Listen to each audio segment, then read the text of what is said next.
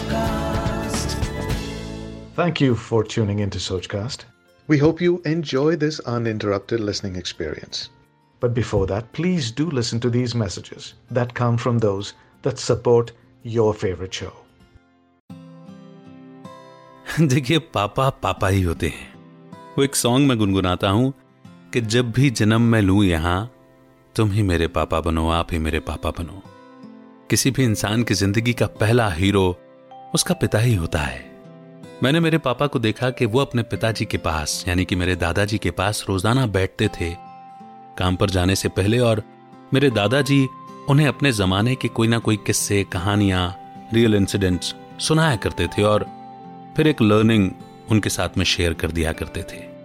मैं उतना बैठ नहीं पाता, लेकिन उसी परंपरा का निर्वाह करने के लिए मैंने ये पॉडकास्ट शो शुरू किया है, पापा कहते हैं। मेरा नाम है अमित वाधवा लेकिन इस शो में आप सबसे ज़्यादा सुनेंगे मेरे फादर साहब को जिनका नाम है श्री रमेश वाधवा। बस यही सोच है और इसी सोच के साथ सोचकास्ट पर यह पॉडकास्ट आपके पेशे खिदमत है।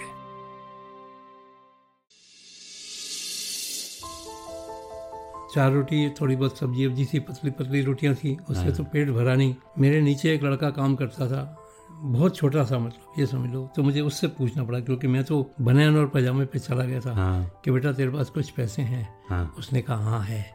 कितने हैं? मेरे बीस रुपए। मैंने बेटा एक काम कर बाढ़ जा।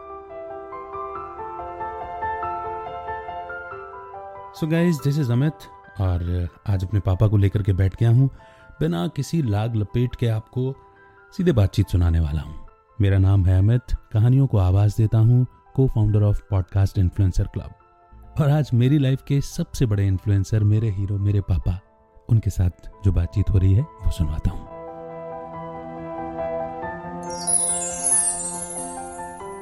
ये शो आपको डेडिकेटेड है और इस शो का नाम है पापा कहते हैं। ठीक है? मेरे को मालूम है कि जब लाला जी रहे हैं तो आप हर रोज़ ड्यूटी पर जाने से पहले उनसे मिल करके जाया करते थे। और वो हर रोज़ आपको अपनी लाइफ का एक किस्सा सुनाया करते थे, चाहे वो अनडिवाइडेड इंडिया यानी कि उस समय के हिंदुस्तान का हो या फिर यहाँ पर आने के बाद का हो। कभी कोई कहानी भी होती थी हाँ, कोई ओरिजिनल किस्सा भी होता था। तो चाहे वो किस्से भी आप सुना सकते हो चाहे आपकी लाइफ के आप किस्से सुना सकते हो जब भी हम बैठेंगे आपको एक किस्सा शेयर करना है। पर आज चूँकि आज आपका जन्मदिन है हैप्पी बर्थडे थैंक यू तो सबसे पहले तो ये बताओ कि अगर कोई बंधन नहीं होता, कोई रिस्ट्रिक्शन नहीं होता, कुछ सोचना नहीं पड़ता। तो अगर आपके पास आज़ादी होती, आप अपना जन्मदिन कैसे सेलिब्रेट करते? हम लोगों का बचपन में जन्मदिन मनाया ही नहीं जाता था। क्या करते थे? जिस दिन जन्मदिन होता था, घर में कुछ ना कुछ मीठा बना दिया, या पूड़ी बना दी, या ऐसा कुछ बना दिया। इस तरह से बड़ों का आशीर्वाद ले लिया। मंदिर गए, भगवान से आशीर्वाद लिया। देवी देवताओं से आशीर्वाद लिया। ये इस तरह से हम लोग मनाते थे। हाँ। तो कभी जन्मदिन मनाने का दिमाग में नहीं आया। बिल्कुल ठीक बात है। हाँ। वो टाइम मुझे भी याद है। लेकिन अब तो आप खुद ही बेकरी वाले बन गए नहीं हमारे क्या पिताजी ये कहा करते थे कि आदमी का एक एक दिन हाँ। एक एक साल जीवन का कम हो रहा है। हाँ। और लोग बर्थडे मना के खुशियाँ मनाते हैं। तो ये कैसा बर्थडे होता है? कैसी रीत है। हाँ। सही बात है। किस तरह से रीत है कैसे क्या है जो भी है इस कारण वो इसके पक्षधर ही नहीं रहे। हाँ। अब आज तो हम लोग खुद ही बेकरी वाले हैं। वही तो मैं कह रहा हूँ रोज़ाना ही लोगों को केक देते हैं उनके बर्थडे मनाते हैं उनकी खुशियाँ सेलिब्रेट करते हैं। कल मुझे बहुत अच्छा लगा। हम्म। बच्चा है उनके पिचासी साल की उम्र के दादाजी हैं मतलब। और लेकिन वो हैप्पी बर्थडे पापा लिखवा के गए एटी फाइव ईयर्स वाह। तो मुझे बहुत खुशी हुई। मैंने उनको अपनी तरफ़ से थोड़ा सा और अच्छा ही केक बना कर दिया जो आज स्पेशली मेरे को बोलने आए हाँ। कि अंकल जी केक बहुत अच्छा था सबको पसंद आया। मैंने कहा चलिए ठीक है।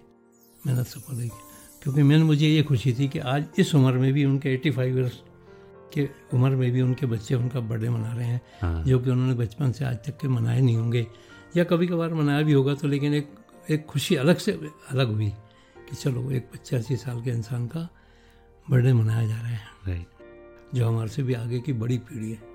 इसलिए मैंने आपसे पूछा कि अब तो वो कल्चर हो गया। पहले तो मंदिरों में जाते थे घर में कथा हो गई बड़ों से आशीर्वाद लिया मीठा खिलाया पूरी खीर खिलाई बन गया। अब तो बाहर जाते हैं लोग खाना खाने परिवार के साथ समय बिताने हाँ, का मैंने तो बेटा कभी एनिवर्सरी भी नहीं मनाई है।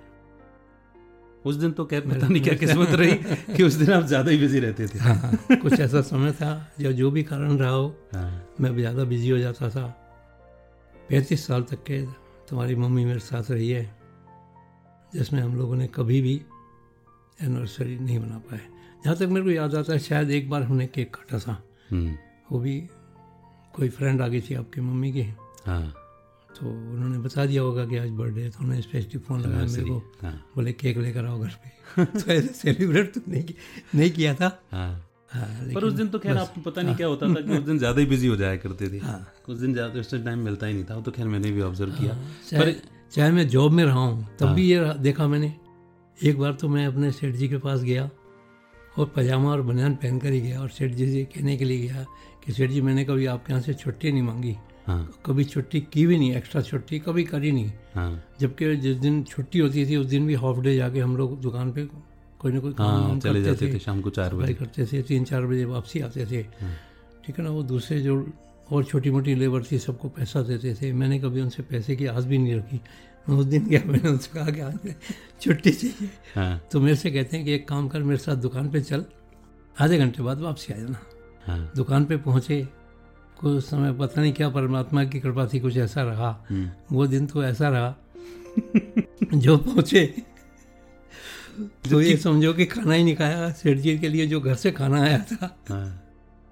वो खाना भी मैंने चार रोटी थोड़ी बहुत सब्ज़ी वब्जी थी पतली पतली रोटियाँ थी उससे तो पेट भरा नहीं। मेरे नीचे एक लड़का काम करता था बहुत छोटा सा मतलब ये समझ लो। तो मुझे उससे पूछना पड़ा क्योंकि मैं तो बनियान और पजामे पे चला गया था हाँ। कि बेटा तेरे पास कुछ पैसे हैं? हाँ। उसने कहा हाँ है। कितने हैं? मेरे बीस रुपए। मैंने बेटा एक काम कर बाढ़ जा। विक्टोरिया मार्केट के पीछे पहले छोटे छोले भटूरे वाले हुआ करते थे। हाँ हाँ हाँ। उसके पास जा दस रुपये का उससे छोले लिया और दस रुपये की एक ब्रेड लिया।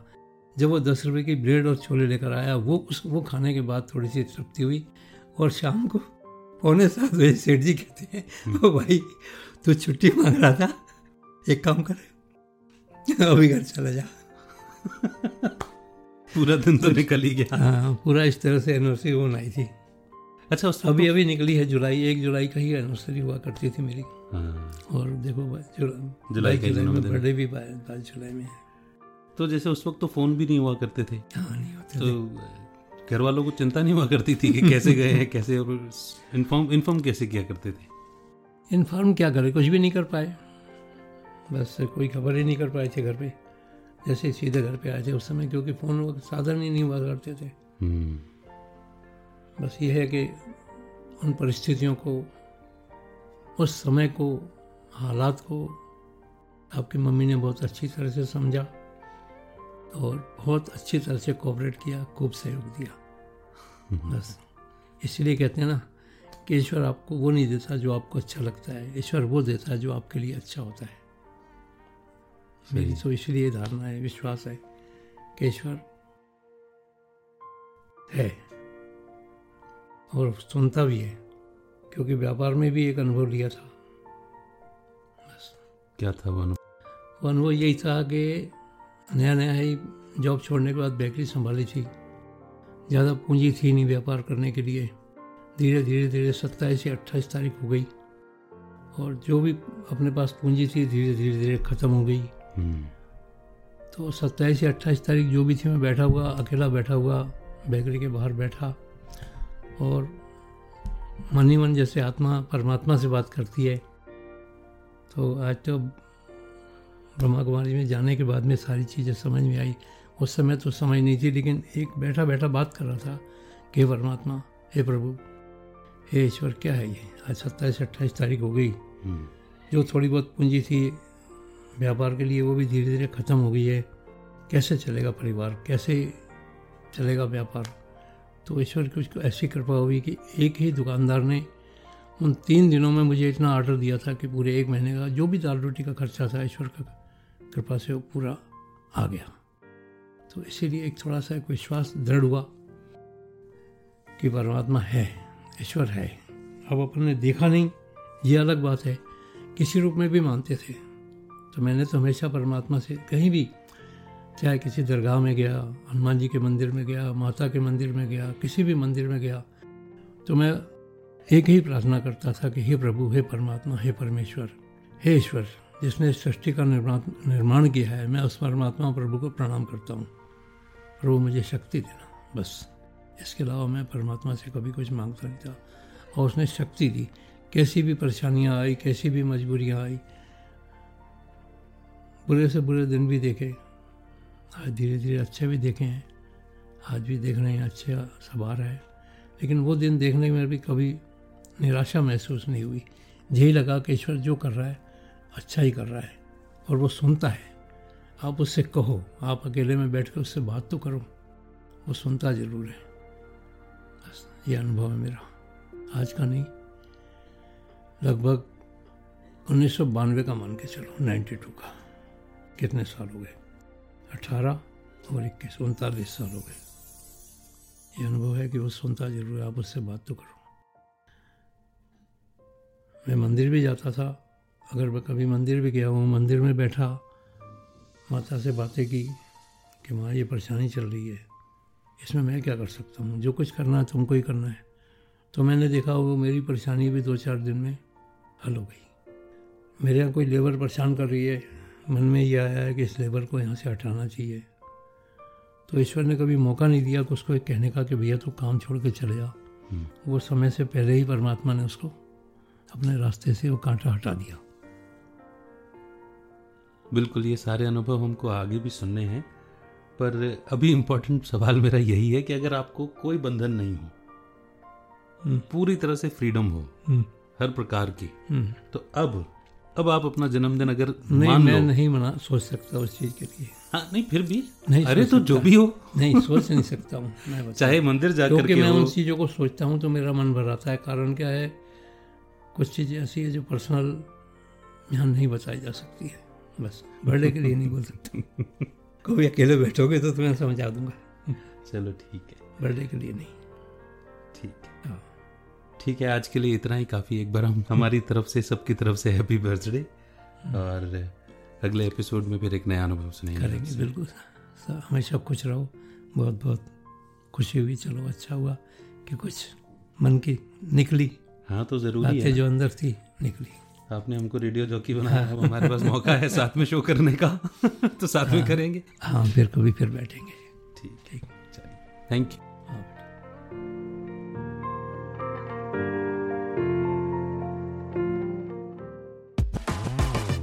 Like this Sochcast? Tune in for more with the Sochcast app from the Google Play Store.